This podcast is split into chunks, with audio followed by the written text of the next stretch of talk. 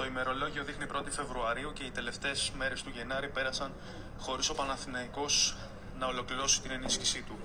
Τα τρία νέα πρόσωπα του ρόστερ είναι γνωστά, ο Τιμωτέους Πούχατς, ο Λάσλο Κλάιν Χάισλερ και ο Ντάνιελ Μανσίνη από τον Άρη. Ωστόσο, επικρατούσε γενικά η εντύπωση ότι ο Παναθηναϊκός έπρεπε να πάρει ακόμα έναν ποιοτικό μεσοεπιθετικό προκειμένου να ολοκληρώσει το, ε, τη μεταγραφική ενίσχυσή του και να διεκδικήσει τον τίτλο με τις πιο ευνοϊκές συνθήκες.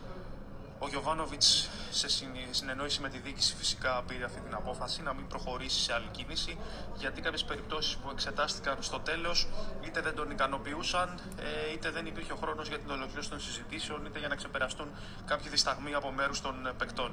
Άλλωστε, όταν παίζεις με το χρόνο των μεταγραφών να τελειώσεις κάτι πριν την εκπνοή, κάποια στιγμή αργά ή γρήγορα δεν θα ολοκληρωθεί μια συμφωνία. Η αλήθεια είναι ότι για να καταλάβετε και το σκεπτικό του Γιωβάνοβιτς, ο Σέρβος έχει ένα πιο μακροχρόνιο ορίζοντα στην επιλογή των παιχτών. Με τον Αλαφούζο συμφώνησαν να ανανεώσει το συμβόλαιό του πέρυσι μέχρι το 2024, μέχρι τον Ιούνιο του 2024. Οπότε ο Γιωβάνοβιτς κάνει επιλογές με γνώμονα όχι μόνο το τώρα, αλλά και το πιο μελλοντικό κομμάτι.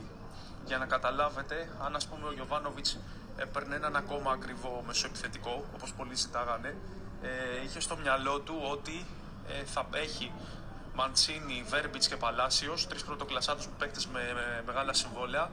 Αν ερχόταν π.χ. ο Χιψή ακριβοπληρωμένος εξτρέμ, θα γίνονταν τέσσερις και κατά συνέπεια αυτό θα ήταν ένα έμεσο μήνυμα προς τον Αϊτόρ ότι ξεκινάει στην ιεραρχία πέμπτος ή ε, ακόμα και αν το θέλετε διαφορετικά, ένα έμεσο μήνυμα εξόδου. Ε, ο Παναθηναϊκός θέλει έναν καλό εξτρέμ δανεικό με οψιόν αγοράς ούτως ώστε να πάρει βοήθειες και ταυτόχρονα να ξεκαθαρίσει την υπόθεση του Αϊτόρ. Δεν συνέβη αυτό.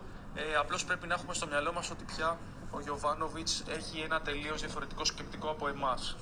Εμείς και ο κόσμος δικαίως σκέφτονται περισσότερο το τώρα. Ο προπονητής λειτουργεί πιο πολύ με γνώμονα ε, την ολοκλήρωση του σχεδίου του που είναι σε 1,5 χρόνο. Ξέρω ότι ίσως για πολλούς να ακούγεται μακρινό, αλλά πρέπει κάποια στιγμή να καταλάβουμε ότι και οι εκάστοτε υπεύθυνοι είναι καλό να έχουν ένα σχέδιο και να κινούνται με βάση αυτό.